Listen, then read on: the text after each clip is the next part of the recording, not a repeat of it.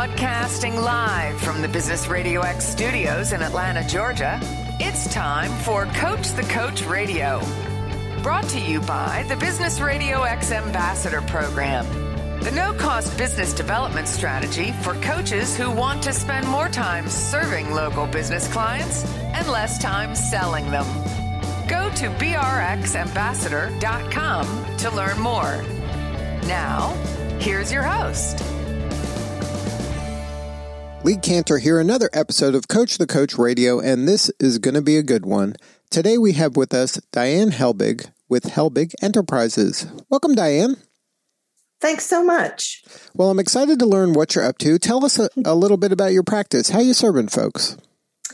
Well, I am doing really two things. Half the time, I am working with small business owners, helping them strategize and problem solve.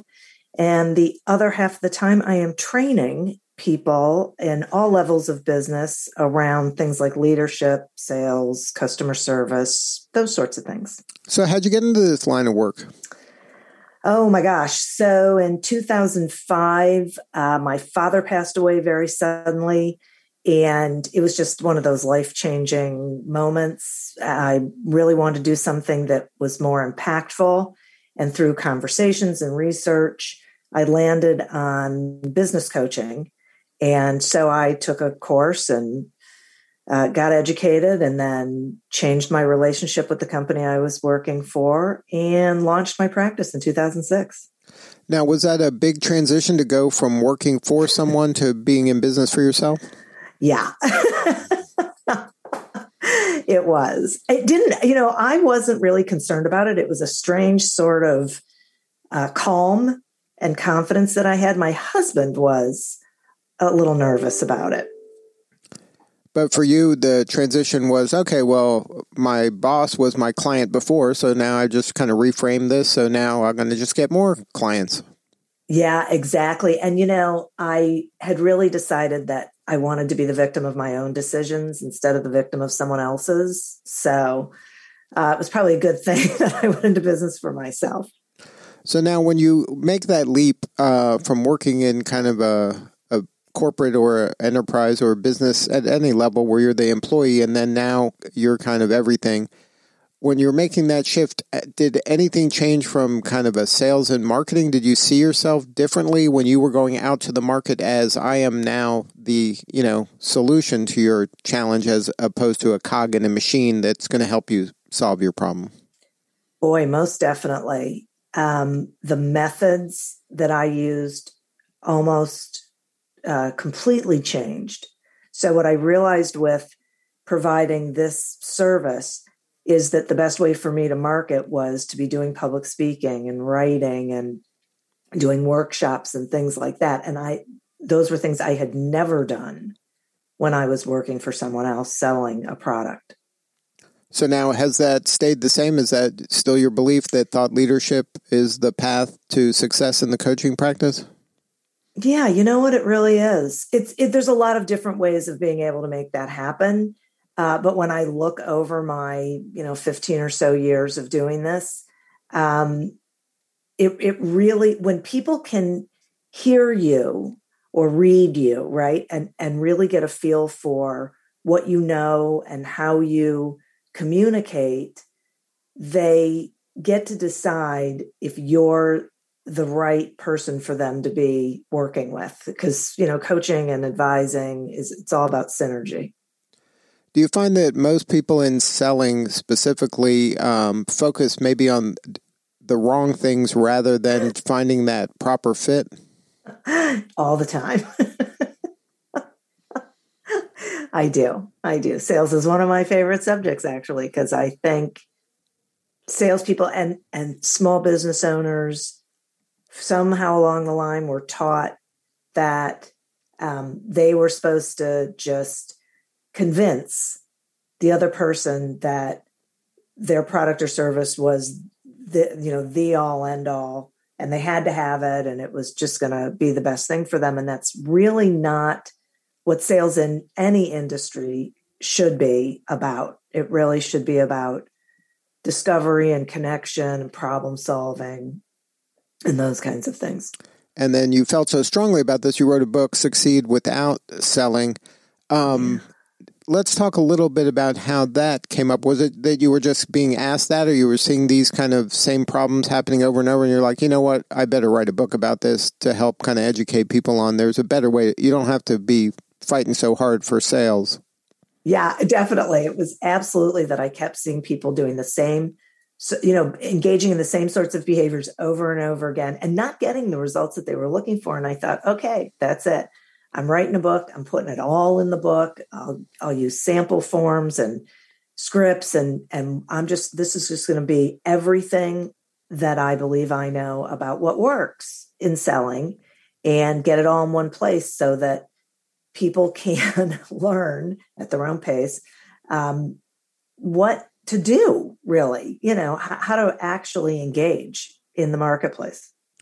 Now let's kind of bust some myths here when it comes to selling because i have some some opinions as well about selling and i see a lot of people doing this in a way that's it seems very um, counterintuitive to me but maybe my way is more counterintuitive to them but um, i find a lot of folks when they go out and they're selling number one a person especially a young person put in a when their job is selling they feel kind of icky about it. Like they don't they don't think selling is a noble pursuit. And um, that kind of bothers me because I think if you really believe in what you're doing, it's almost a moral obligation to share it. so yeah. I, I feel very strongly about that from just philosophically. But some people think, oh, I'm going to convince someone to buy something they don't want. And I'm like kind of icky about that. And I think that's totally misguided. Do you find that as well?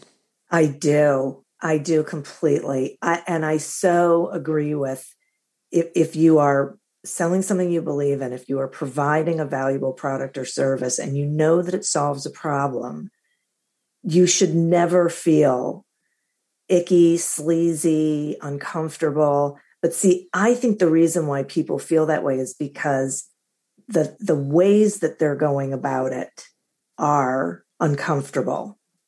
You know, I, I can believe 100% in what I'm selling. But if I have to approach people with this eye toward convincing them of that, then yeah, that's that's going to be uncomfortable. It's going to feel intrusive. It's going to feel arrogant. It's going to feel pushy. It's just going to feel like all of these things that I don't want to show up that way. I, I don't want to be that person. But if I know I have something really valuable and my job is is to really find out who's out there who I can help, then I'm really approaching more on a discovery mission and just wanting to find out what's going on with with the people in my target market. Are they having this problem this situation? What's it doing to them? What would help them? You know what would success look like? All of these different things so that then if my if I then believe that I can help them, then I can tell them and it just makes sense. I'm not trying to convince them of anything. Right. And to me, um, I, I have a kid that's in his early 20s, and I'm always talking about framing and reframing. And a, a lot of life, and to me, and sales specifically, is about doing that activity of framing and reframing. When you reframe something um, from I'm pitching you this to I'm recommending you do this, it's a different mindset. It's a totally yes. different way of serving someone. Mm-hmm. Um, and, and in order to really recommend something, you have to know things about them and know what their problem is. So that means you have to ask questions. You can't just spew the features yes. that your product or service has. And I, yes. I, I think that's missing in a lot of sales folks. I do too. I do too. Yeah. They they were taught, you know, always be closing, you know, years ago. And and many years ago. And that didn't work either. Everyone is not a potential client or a potential customer. So, uh, you know, in my viewpoint, when you have this mindset that you always have to be closing, then you're seeing everybody as a potential customer and you're missing out on other relationships that can be really valuable, like referral relationships, be really valuable for you and your business because you're so laser focused on one outcome. And no one likes it, right? No one likes to be treated that way. Right. It's like they're trying to fit a one size fits all yeah. into uh, into the universe around them, even though that's not how they behave in real life. It's not like they go to every restaurant because the restaurant has a sign out in front of it. You know? Right. And they don't like it when people do it to them. Right. That's so um, now does this kind of trickle down into networking as well? Like selling is one aspect of the job, but networking and, and relationships you mentioned is another aspect. Is it are, if people have this one kind of lens of the world, then are they going to screw that up too when they when it comes to networking? Oh, definitely.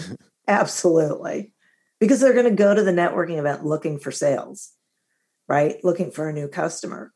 And so they're going to be, um, no one's going to want to talk to them or be around them. They're going to talk more than they're going to listen. They're not going to be relationship building. And they and once again, this is another place where they're going to miss out on two things. One, really good relationships with people who may end up being a customer down the road, but may not, but they're still really good business relationships. But they also miss the signals of the people who they really don't want to do business with. And a lot of salespeople forget that. There's the other side of the equation. There's people who you just do not want to sell to because they're difficult, because they're unpleasant, because they don't value what you do. You know, there's like all these reasons. But when we go in with that one mindset, we miss all those cues. Right, and that's and that's another uh, counterintuitive, uh, you know, yeah. portion of the sales process. It, you should be vetting your prospect as hard as they're vetting you. Exactly, that's right. And um, so now let's give some advice for that, maybe the new salesperson. How would you recommend they approach their job on day one? So I think they should get a really clear understanding of what their ideal client looks like. So it's it doesn't mean that they're only going to sell to their ideal client, but it'll keep them away from those really bad clients um, and when they have that picture of what ideal means to them, then they need to do research. They need to, you know, build that target market. Uh, you know that that pool of companies or people who are in that market, and do enough research about them so that when they do reach out, however they do it, they have something to talk to them about. That that they're not um, you know doing the whole sales thing that they can actually engage in a conversation with them. And then what do you find are those kind of low hanging fruit uh, maybe uh, elegant first conversations for uh, sales folks? Oh sure. Uh, you know i think um, especially a new salesperson can say i'm uh, new to the company or i'm new to the industry and i'm reaching out to folks who typically we work well with uh, to learn more about their business or their situation. It depends on whether you sell B2B or B2C, um, just so I can learn more about what the needs are, what the circumstances are. Do I have connections that might be useful for them? Because that's the other reason why you network is to build that toolbox of resources that you can share with people and just ask them, you know, would you be open to a, you know, 15 minute conversation so I can learn more about your business? That's honest. It's easy. Most people will say sure. Some people are going to say no, and that's okay. But then you're able to then have that conversation and then just ask questions that really help you learn about them right? And and their world and their situation and how are things going? Right now is an especially good time for this kind of thing because of covid. It gives people an opportunity just to reach out to anybody and say you know i'm just checking in see how you're doing. How has this impacted you and your business? And are there challenges that you're facing? Uh, has it been good for your business? You, you know whatever those things are but really want to learn yeah, I find that uh, especially young people can play the I'm new and I'm learning, but it requires some humility and vulnerability that a lot of times they don't want to play that card because they think they have to know all the answers. Yeah. And they're going to go strong with, I know what I'm doing, even though obviously I don't know because I just started here a week ago. So how much could I know? Um, and so I think it's much more uh, fruitful to play the I don't know, I'm new. Yeah. I got to yeah. make these calls you're smart. You've been doing this a while. you know, what should I be doing? You know, like yeah. if you come from, again, it's that reframing. A salesperson doesn't have to know everything, they just have to know where the answers are. Right, exactly. And I think we have to remember that because of the internet, most of our prospects know an awful lot about our industries because it's so competitive out there. It's not like back, you know, in the 80s when there was no internet and the salesperson really was the person who had all the information.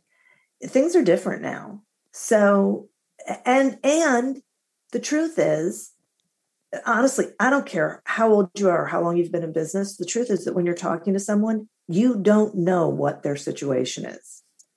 You you have an idea that they might have a need, but you have no idea until you have that conversation with them. So this presuming that you know and thinking, you know, that you know everything, it's just it's it's um off-putting. Right. It, it's it goes back to that ickiness factor where you're yeah. thinking you're the smartest person in the room, and how could you be the smartest person? You don't, like you said, you don't know. You're not walking in their shoes. Right. You've just kind of profiled them from you know based on certain characteristics. Yeah, I mean, you don't exactly. know what's really going on. You don't know what just happened last week that they yeah. could be upside down in areas you have no idea. Yeah, that's exactly right. Now, um, talk about uh, is this uh, is there different strategies when you, you mentioned this earlier about consumer versus bu- business to business? Like yeah. business is B to C a different strategy, or these kind of uh, foundational kind of philosophies that are the same regardless of whether you're selling B to C or B to B? Well, I think the mindset is the same that you want to um, really seek to learn instead of tell I do think there's a difference between uh, B2B and B2C in that it's really hard to cold call a consumer. They, you know, what are you going to do? Call them on the phone? Well, they're not going to answer it. They don't like it. They're screening. They've got that red button that, you know, will block you, whatever. You always call it dinner time. You know, walking up and down the street, going to houses doesn't really work. So I do think that salespeople, this is where thought leadership comes in as well, that they're probably better off teaching something that is relevant to what they sell and giving people the opportunity to learn and express interest in learning more.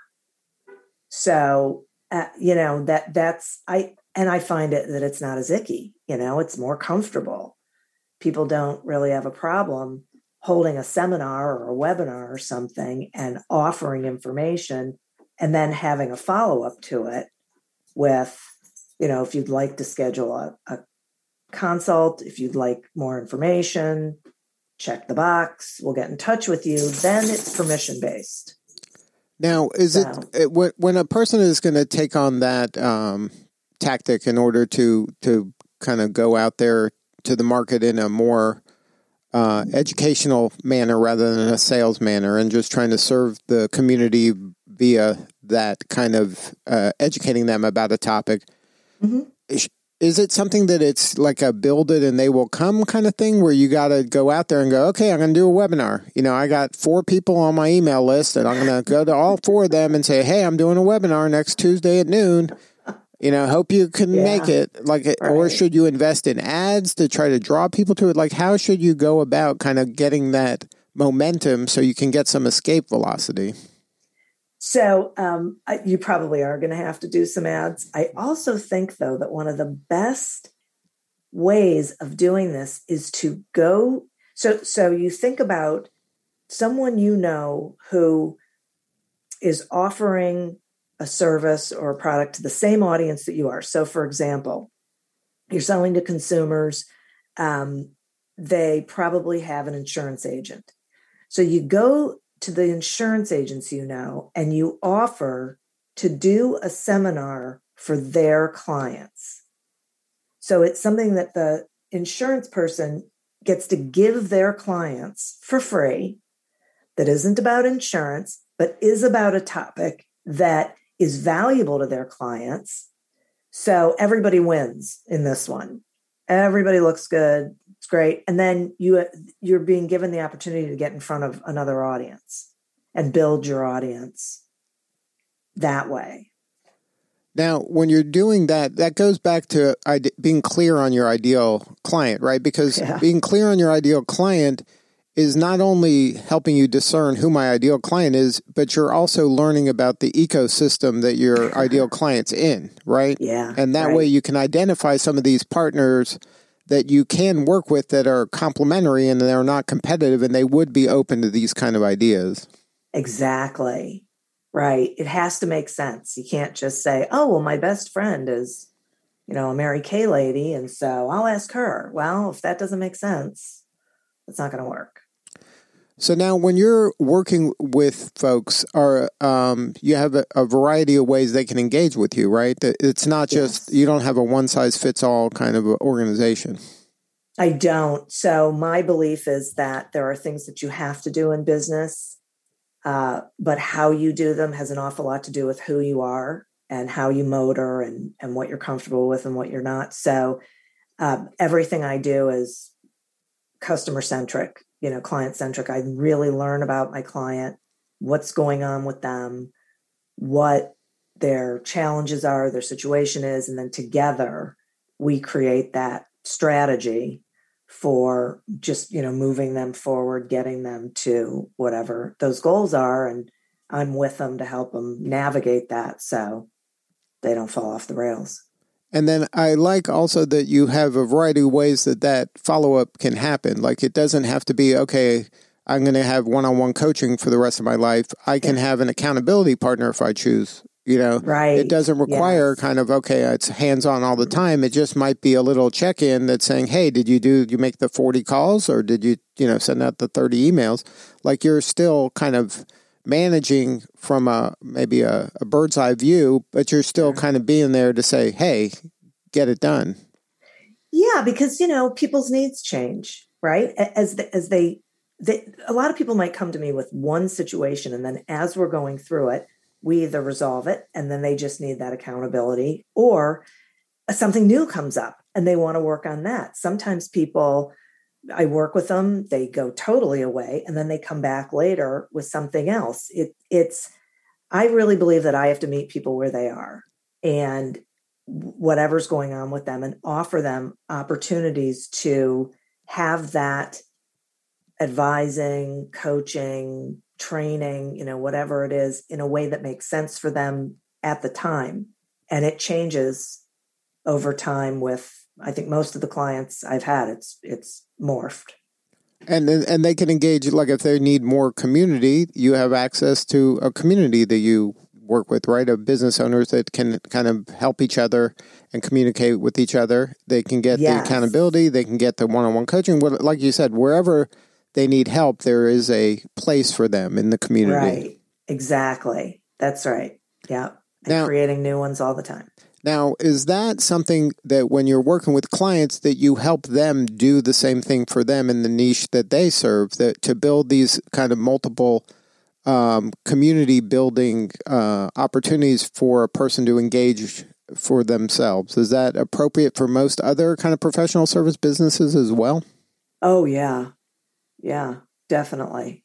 Yeah. And when I work with other um, coaches or, uh, you know, people in the professional services, those are always things we look at. What are the different ways they can be engaging with their audience? Um, and and once again in a way that they're going to do it in a way that that is comfortable for them because there's a lot of options there are a ton of opportunities you just have to make sure that you're doing the ones that make sense for you because then you show up really, you know, present and effective. So you mentioned the importance of ideal client. Uh, knowing yourself is also an important component to this too, right? yes, definitely. So now, if somebody wants to uh, engage with you, there's lots of ways. You have a bunch of books. You're uh, you're a podcast host, so they can plug in that way. You're available yes. for speaking. Uh, what are some of the other things that they can do to kind of jump into your community? Sure. So they can connect with me on LinkedIn. They can uh, go to my website at helbigenterprises.com and they can sign up for a complimentary 30 minute phone consult. There's no obligation attached to it. You know, we just talk and work on whatever they've got going on. If we can resolve it in 30 minutes, we do. If not, we can talk about, you know, what it might look like moving forward. Um, so that's a way. At least once a month, I do a sales guidance group uh, on Zoom where I I do Q and A. I answer people's questions about whatever they're dealing with with their sales efforts. So there's that as well. And the website is Helbig Enterprises, H E L B I G Enterprises.com.